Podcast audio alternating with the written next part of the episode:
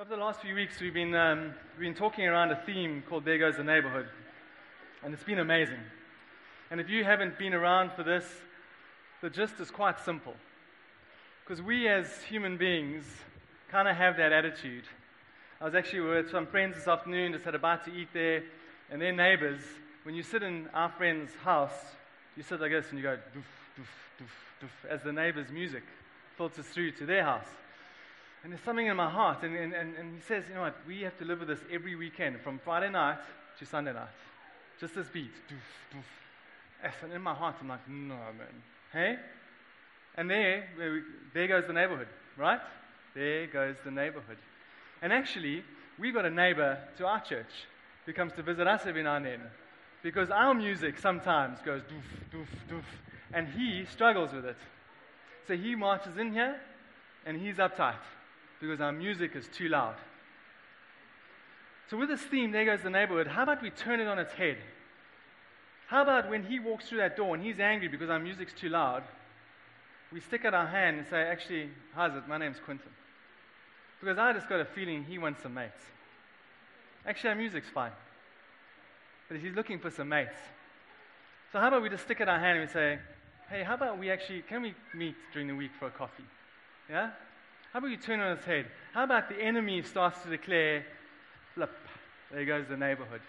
Why? Because we've moved in and we're advancing the kingdom. So that's the gist of There Goes the Neighborhood. And I'm hoping just to kind of share a story with you tonight around that theme. Over the last um, few weeks, I think it's because it was the end of the school holidays. And if you're a parent here tonight, you'll understand that the school holidays can have a certain challenge to them when your kids are at home for six weeks. And I, I just found over the last couple of weeks, my wife and I were getting a little frustrated. And there was a, a phrase that I caught myself and my wife saying. And it arrested me. Because we kept saying, I'd say to my little princess, my six year old daughter, I am done. If you carry on this way, I'm so done with your behavior right now what does that mean to her, actually? So in that moment, I'm cross, and I'm just, and she, you know what, I have a right to be cross because she's just going overboard.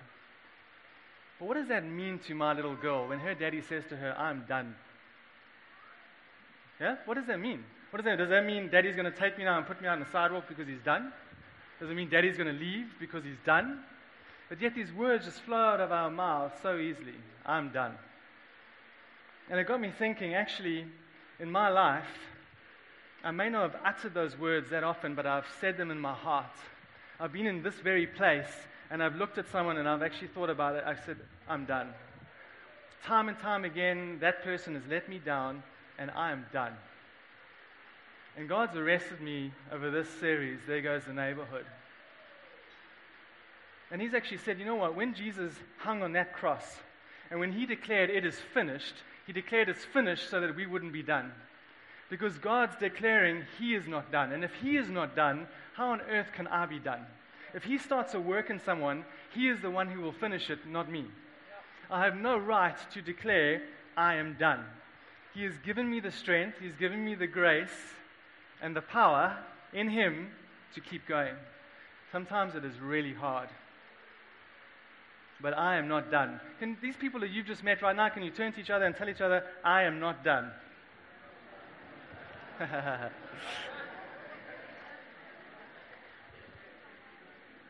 so, six years ago, I met a guy, more, seven years ago, came into my life, befriended me. I was horribly unsaved.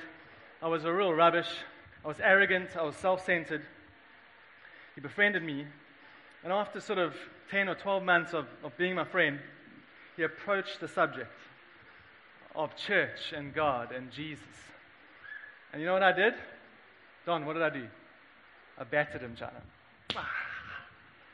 Said to him, dude, I've been there, I've done that. I could probably even speak in tongues for you. I know all about it. Leave me alone, I'm not interested. And in that moment, he had every right to look at me and go, buddy, I'm done. Because this has been a year now, you're not showing any signs of coming around. I'm done.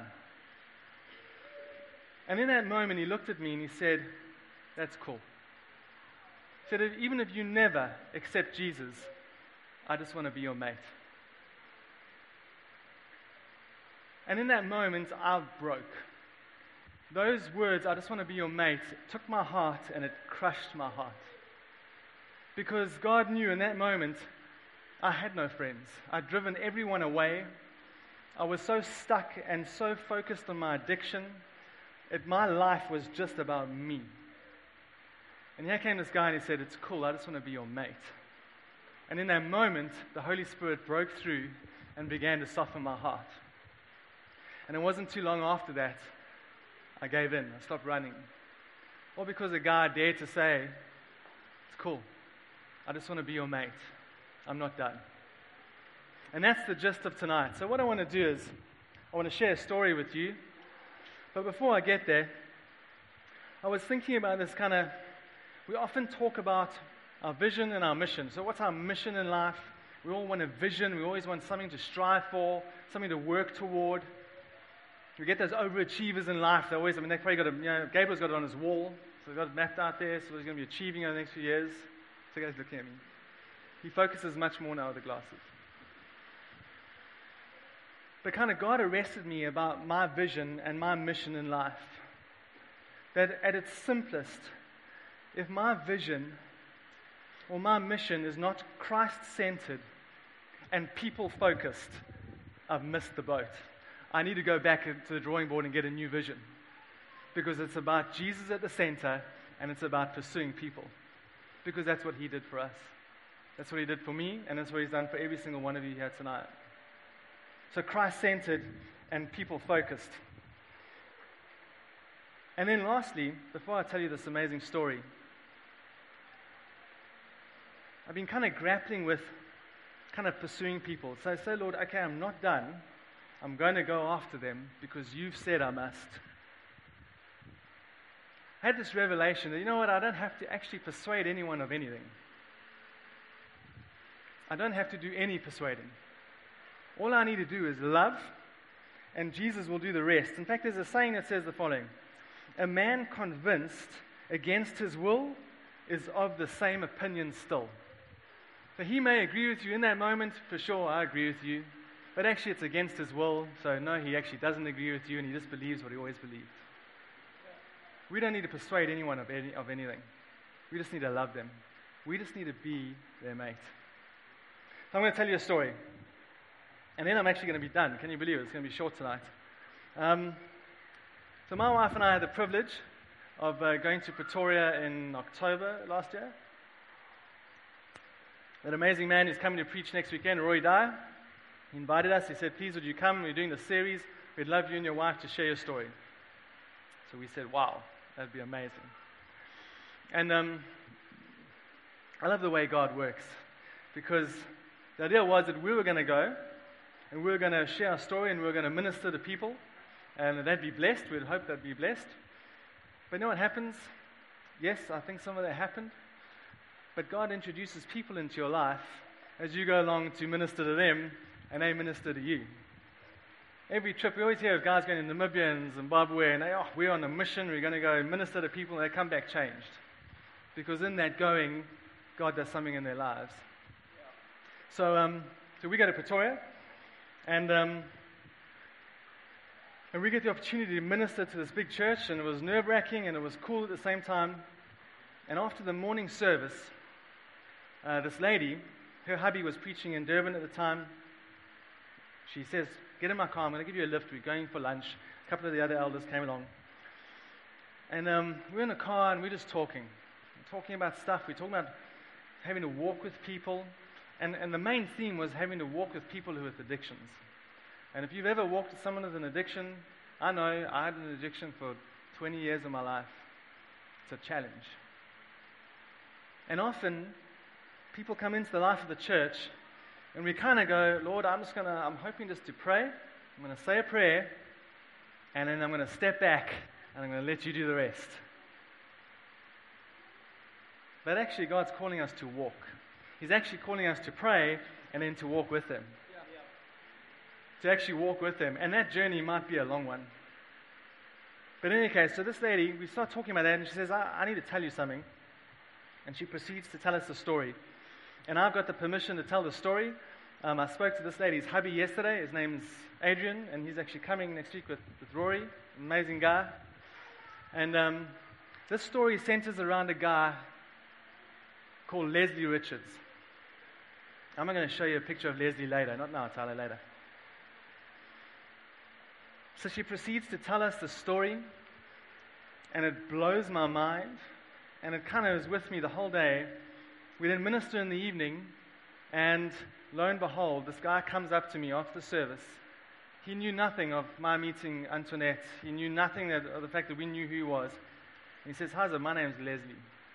And in that moment, I looked at this guy, and I realized that this is a guy who God plucked from the very gutter. A guy who was so close to death, but God sent men to rescue him. And it just broke me. I'm going to tell you about that story tonight. But I want to ask you the following. As I tell the story, I want you just to apply something to it, some imagination, and I want you to put some yourself in the picture. Because every time I hear myself telling the story in my head, I put myself in the story, and it challenges me.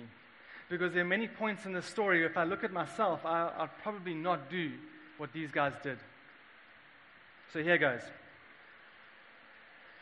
There's this guy, Leslie, two years ago. Him and his girlfriend decide they're going to go to 3CR, church in Pretoria. And they rock up. And it's uncomfortable. It's difficult. They don't really know anyone. And some of you here are new now, and it might have been a bit uncomfortable coming in tonight. They arrive at this church. A couple of people say, How's it? And they sit at the back, and it's okay. It's a massive church, and it can probably just disappear there.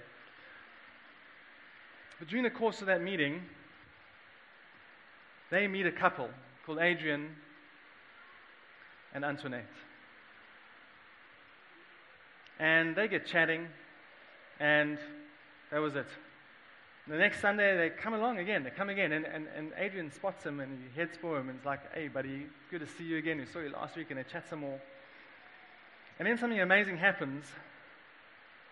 Adrian extends an invitation He says, You know what, eh?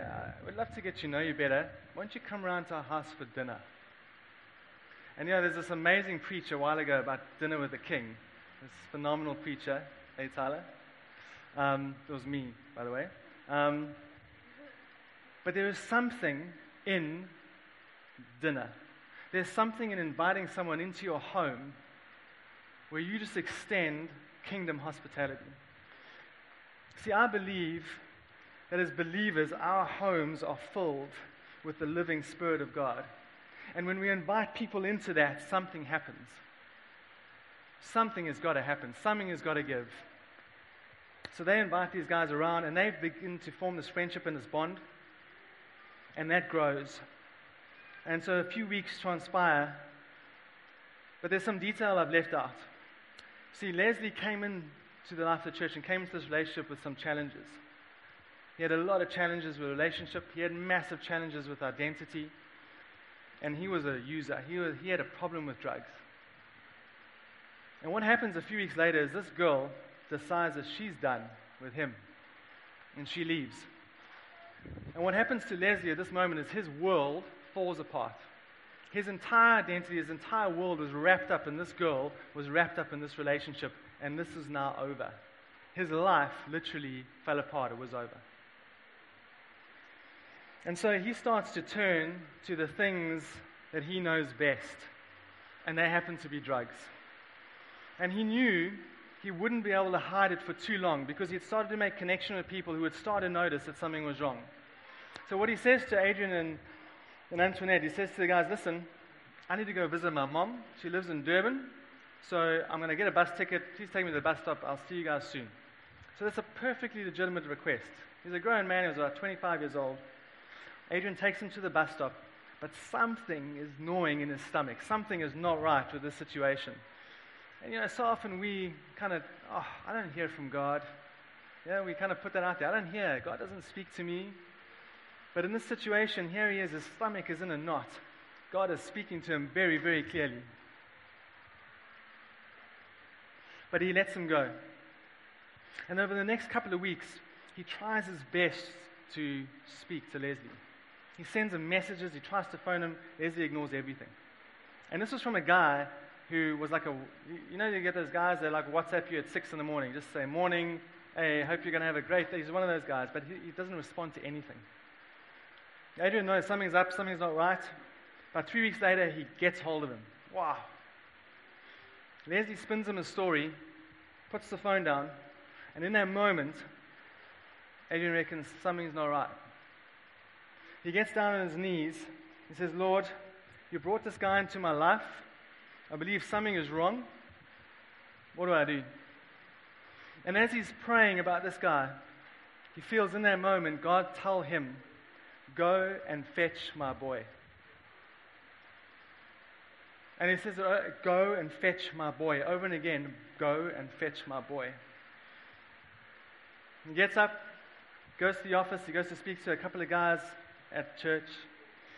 He says, Listen, guys, this is the situation. Spoken to Leslie, something's wrong, and I believe God's telling us to go fetch him. And in that moment, you know what they say to him? Let's go. We trust you, mate. God's spoken to you. This is the situation we're going. And I thought about that very situation there. I thought about Gabe coming to me and giving me that very scenario. I'd go, I see, dude, I don't know. Eh? Let's maybe try phone him again. Let's see if we can talk to him. Let's kind of suss it out. But in that situation, in that moment, I say, dude, we trust you. And if you believe that God has told you this, we are going to go. So you said he's in Durban. He reckons, yes, he's in Durban. Cool. Have you got the address?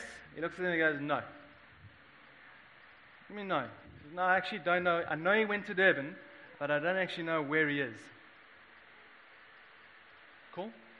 In that very situation there, that moment there, I would have said to him, buddy, he left, you tried, you phoned, he wouldn't take your calls, he's lied to you, and you don't actually know where he is. I think we've got to park it. Everything is telling us to actually leave it alone. So you know what they say to him? They say, hey, it's cool. God will show us. they get in the car that night and they drive to Durban.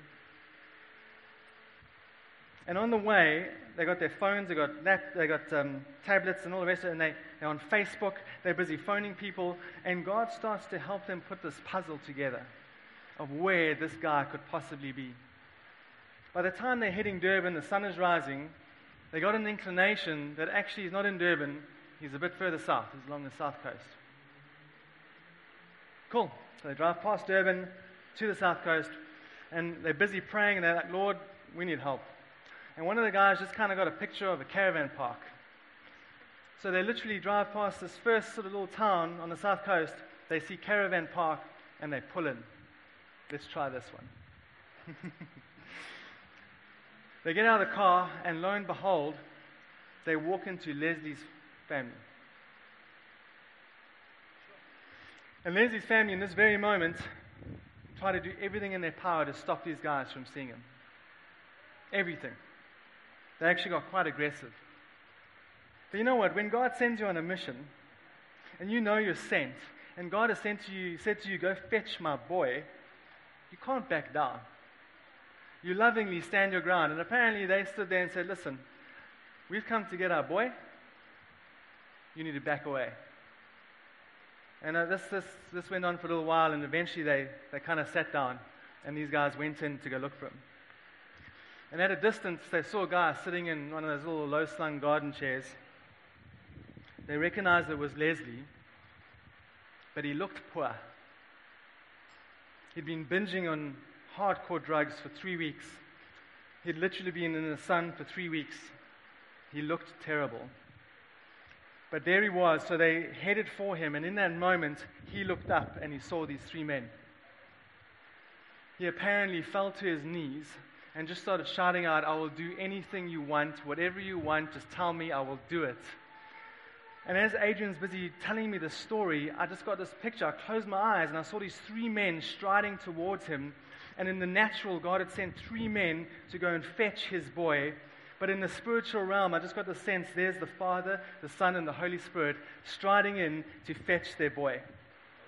And he's breaking down, and all he's doing is shouting out, I'll do whatever you want, I will do whatever you want. It, just, just help me. They arrive there, they fall on this guy, they embrace him, and they're all crying. And in that moment, he says to them, who sent you guys? How did you know? And they said to him, well, How do we know what, brother? He had planned that day, he was going out to end his life. He had decided he was going to go buy his last bunch of drugs and he was going to OD. He decided to end it that very day. The very day that God said to these men, Go fetch my boy, he had decided to kill himself. And they just embraced him and they cried a whole lot. And in that moment, God's love just enveloped this entire situation. So they actually they stayed there the night, they got him in the car, and they took him home the next day. And they arrived back in Pretoria, and reality kicks in. Because the reality is, buddy, we love you, but you've got a problem, and you need help. So Adrian takes him, and they go off to the, re- the rehab, and he's busy signing him in. And in that moment, this woman looks at Adrian and she says, are you the sponsor? And as he hears these words, he looks down at the page and he suddenly realizes these letters start jumping out of the page seven grand a month. As the sponsor, he'd be responsible for 7,000 Rand a month to pay for this guy to go to rehab. And as he hears these words, Are you the sponsor? and he looks at Leslie he doesn't hear anymore, Are you the sponsor? He just hears God saying, Are you your brother's keeper? Are you your brother's keeper? And in that moment, he says, Yes. And he signs. And I thought, and I looked at that situation, and I went, and, and, and he could not afford seven grand a month. He couldn't even afford one grand a month. And in that situation, I think to myself, imagine, imagine he had every right to say, actually, hey, but I'm sorry. Seven grand a month. I, don't have seven grand a month. Eh? We'll, we'll, we'll make a plan. But in that moment, God arrests his heart and asks him, Are you your brother's keeper? And he says, Yes. In that moment, God asks him, Do you trust me enough that I started something and I will finish it? You had faith in me to go find this kid somewhere in KwaZulu Natal. Do you have faith that I'm going to finish this thing? In that moment, he says, Yes. And he signs. That guy, Leslie, was in rehab for 18 months. 18 months at seven grand a month. Adrian told me yesterday it was never an issue. Money just arrived. There were some oaks that would put up their hands and say, I'll help. There was times that money just came and he didn't even know where it came from. But God provided to make sure that the work that he started would be finished.